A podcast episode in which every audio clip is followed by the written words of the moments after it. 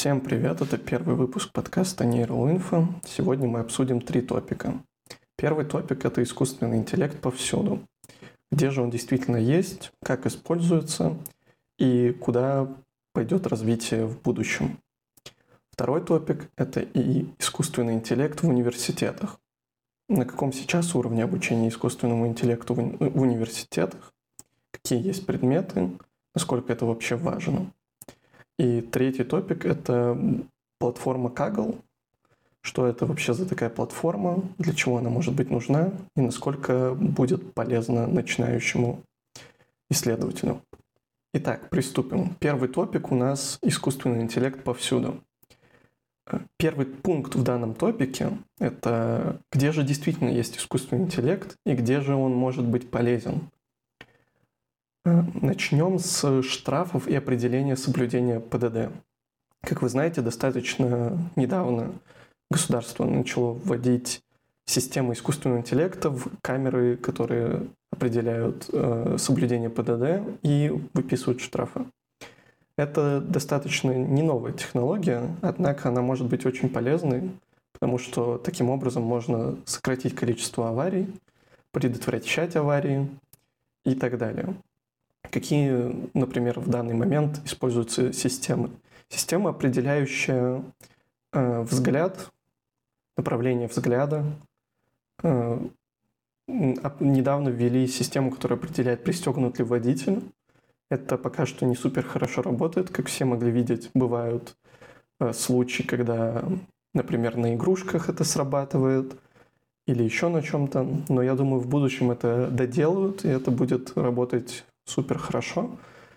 Э, уже достаточно давно работают системы по, по типу определения смены полосы, э, определения скорости. И изначально эти все системы не используют искусственный интеллект, но, как я понимаю, относительно недавно все они в той или иной степени начали использовать искусственный интеллект. И в будущем это будет только развиваться и продвигаться.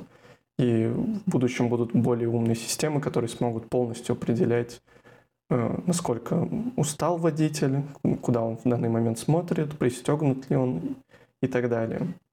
К следующей системе, которая активно использует искусственный интеллект, можно отнести э, любую систему, которая улучшает качество изображения, улучшает, улучшает качество видео, э, всякие умные фильтры. Все наверняка видели то, что Инстаграм вводит умные фильтры, и все приложения, которые э, в, в том или ином виде позволяют выкладывать фотографии, начинают использовать различные умные фильтры.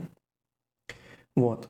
Это в целом не новая технология, но она с каждым годом прогрессирует. И я думаю, что в скором времени мы сможем увидеть некоторые системы, которые позволят прям плохого качества, такого как там 360p, 480p получать хотя бы хорошее 1080p, а желательно э, разрешение 2К. Вот. Но умные фильтры, они с каждым годом становятся все лучше. Например, те же маски, которые накладываются на лицо. Многие могли видеть, что раньше Допустим, очки, которые ты накладываешь искусственно поверх своего лица, постоянно слетали, когда ты поворачиваешь голову, двигаешься и так далее. Сейчас это уже более устойчивая система, то есть она умеет реагировать на повороты головы, на движения, но все еще не супер хорошо. Поэтому, опять же, ждем, что в будущем это еще сильнее спрогрессирует и будет работать супер классно, что мы сможем это использовать повседневно. К следующей системе, похожей на улучшение качества и умные фильтры, можно отнести денозинг изображений или аудио. Может быть, кто-то видел, недавно Adobe представила свой новый продукт, который пока что в бете. Называется он Adobe Podcast. И он позволяет обрабатывать аудиодорожки и убирать различные шумы. При этом я попробовал записать а, аудиодорожку, и обработать при помощи Adobe Podcast. Э, шумы убираются супер хорошо, то есть шумы почти практически пропадают, но при этом меняется тембр голоса и некоторая вот изюминка, то есть э, индивидуальность человека теряется. Но при этом, если у вас нет возможности купить хороший микрофон или вы просто хотите улучшить качество, это выглядит как супер крутой инструмент. Так, отдельно хотелось бы поговорить про искусственный интеллект в играх, потому что достаточно давно искусственный интеллект начал побеждать человека. Сначала это были игры по типу шахмат, далее эти игры становились все сложнее и сложнее.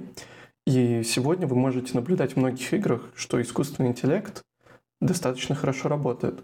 Все NPC двигаются более натурально, они не ходят кругами, они могут делать простые задачи достаточно хорошо, и мир становится за счет этого более живым.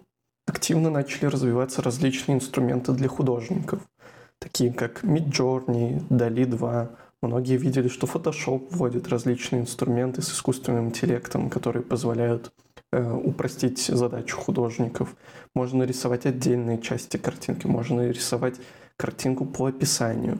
И с каждым годом качество все возрастает, картинки начинают становиться все более натуральными, можно рисовать в различных стилях, э, абсолютно различные идеи в стиле реализма, в мультяшном стиле. Это уже не те старые нейронные сети, которые умели рисовать какие-то простые картинки маленького разрешения в одном домене.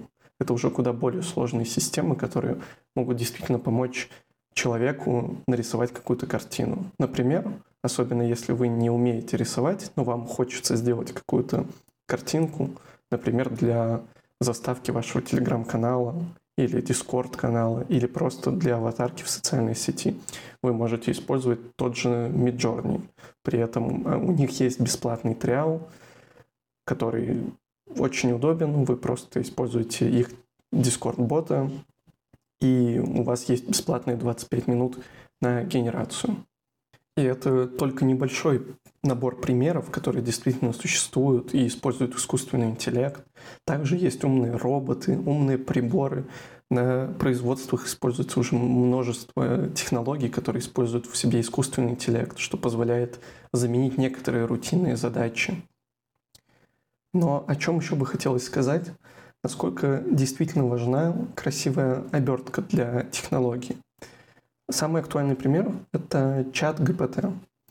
Это, по сути, достаточно уже не новая технология, которая появилась, мне кажется, года два-три назад, но при этом э, такой инструмент появляется, можно сказать, впервые, потому что OpenAI смогли сделать это более удобно, обернуть это в красивого бота, настроить его.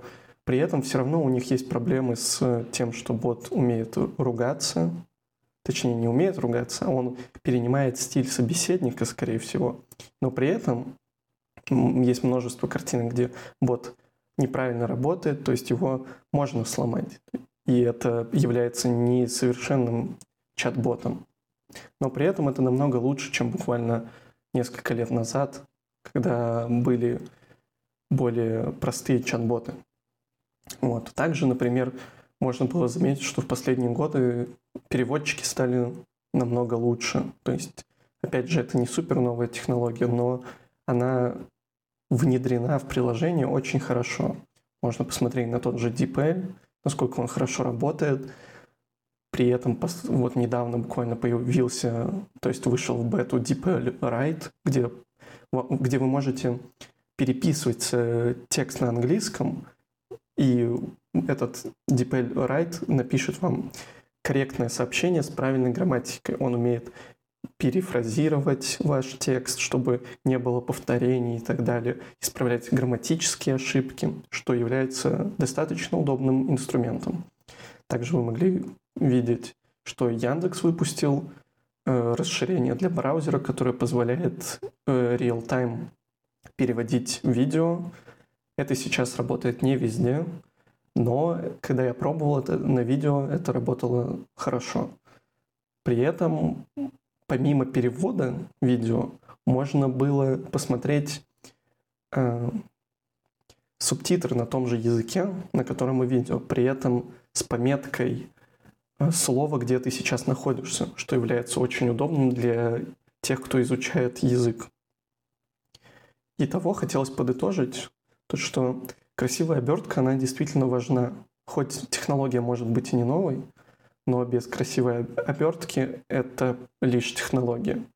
И И последний вопрос, который я хотел бы обсудить в этом топике, это что же будет дальше? Какой этап сейчас проходит искусственный интеллект? Я бы сказал, что сейчас начинается этап некоторого подъема, потому что последний год было, можно так сказать, некоторое затишье. Но сейчас вот с выходом чат ГПТ все активизировались, все начали работать над своими продуктами, люди увидели, насколько это круто. И мне кажется, что сейчас мы переживаем этап подъема, но не этап какого-то прорыва. Все еще мы не достигли совершенного искусственного интеллекта, который может сам думать и так далее. И я все-таки думаю, что это будет не скоро. Хоть и некоторые предпосылки есть, все же в моем понимании это всего лишь программа, которая... Но при этом я не согласен с высказыванием, что она не может причинить вреда. Э, абсолютно неважно, умеет искусственный интеллект думать или не умеет, если он, допустим, э, сломает кому-то руку, ненамеренно, это не отменит того факта, что он покалечил человека. При этом это может быть банальный сбой в программе и ничего более. Так что я думаю, перед тем, как мы дойдем до совершенного искусственного интеллекта, еще пройдет множество лет. Сначала будут появляться более сложные системы, более мультимодальные системы, системы, которые смогут заменить в некоторых областях человека, но это все еще будет пока что не совершенно искусственный интеллект. Итак, переходим к следующему топику. Топик номер два – искусственный интеллект в университетах. И первый вопрос, который хотелось бы обсудить, на каком уровне сейчас находится обучение искусственному интеллекту в университетах. Рассказывать я буду на примере своего университета. У нас был в конце третьего курса предмет, называющийся искусственный интеллект, где нам рассказывали про базовые модели э, нейронных сетей, базовые модели машинного обучения, обработку данных и какие-то простенькие задачи по типу классификации изображений. После этого в начале четвертого курса у нас появились два предмета, тоже по искусственному интеллекту, при этом я думал, что они будут более продвинутыми, но, к сожалению, они повторяли ровно то же самое, что мы уже изучили, что было достаточно странно. И, собственно, исходя из этого, я бы хотел сказать то, что мне кажется, что в нынешних условиях стоило бы вводить более продвинутые предметы с искусственным интеллектом, может быть, в каких-то более хороших, более высококвалифицированных университетах уже есть более продвинутые предметы по искусственному интеллекту, но в большинстве университетов по отзывам моих знакомых и по своим личным впечатлениям такого, к сожалению, нету. Искусственный интеллект — это очень активно развивающаяся сфера, и мне кажется, сейчас самое время начинать вводить более сложные, более углубленные курсы, чтобы не отстать от развития технологий. И следующий вопрос, который я хотел бы обсудить в этом топике, это нужно ли университетам подстраиваться под текущие реалии.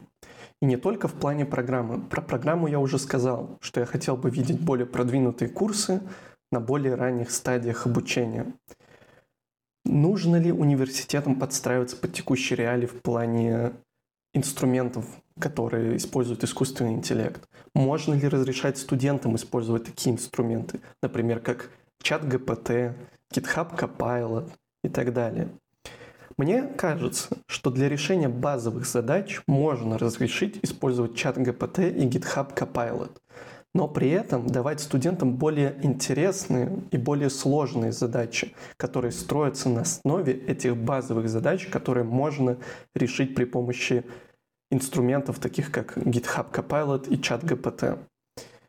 При этом многие наверняка слышали историю студента, который написал диплом при помощи ChatGPT. И вот сейчас я хотел бы это обсудить. Я считаю, что все-таки писать диплом при помощи чат-ГПТ не является чем-то хорошим.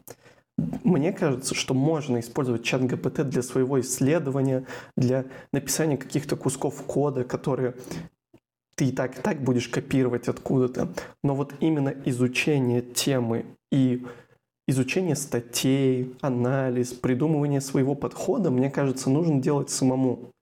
И университетам стоит за этим следить. Также помимо всех вышеперечисленных пунктов, я считаю, что университетам стоит задуматься о том, чтобы выделить некоторое количество денег на закупку ресурсов, потому что многие системы, которые построены на искусственном интеллекте, они для обучения своего требуют ГПУ ресурса.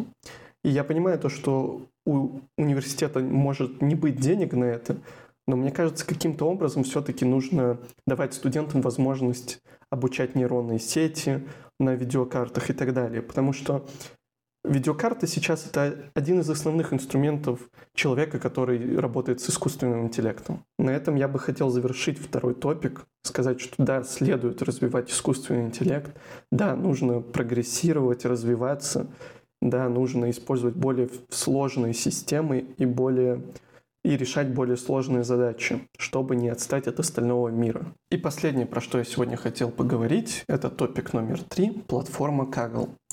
Что такое Kaggle? Kaggle – это платформа для соревнований по машинному обучению и искусственному интеллекту. При этом Kaggle помимо соревнований предоставляет вам целую платформу. На ней есть различные датасеты, различные модели. Также вы можете создавать свои Юпитер ноутбуки, в которых использовать 30 часов в неделю бесплатно ГПУ.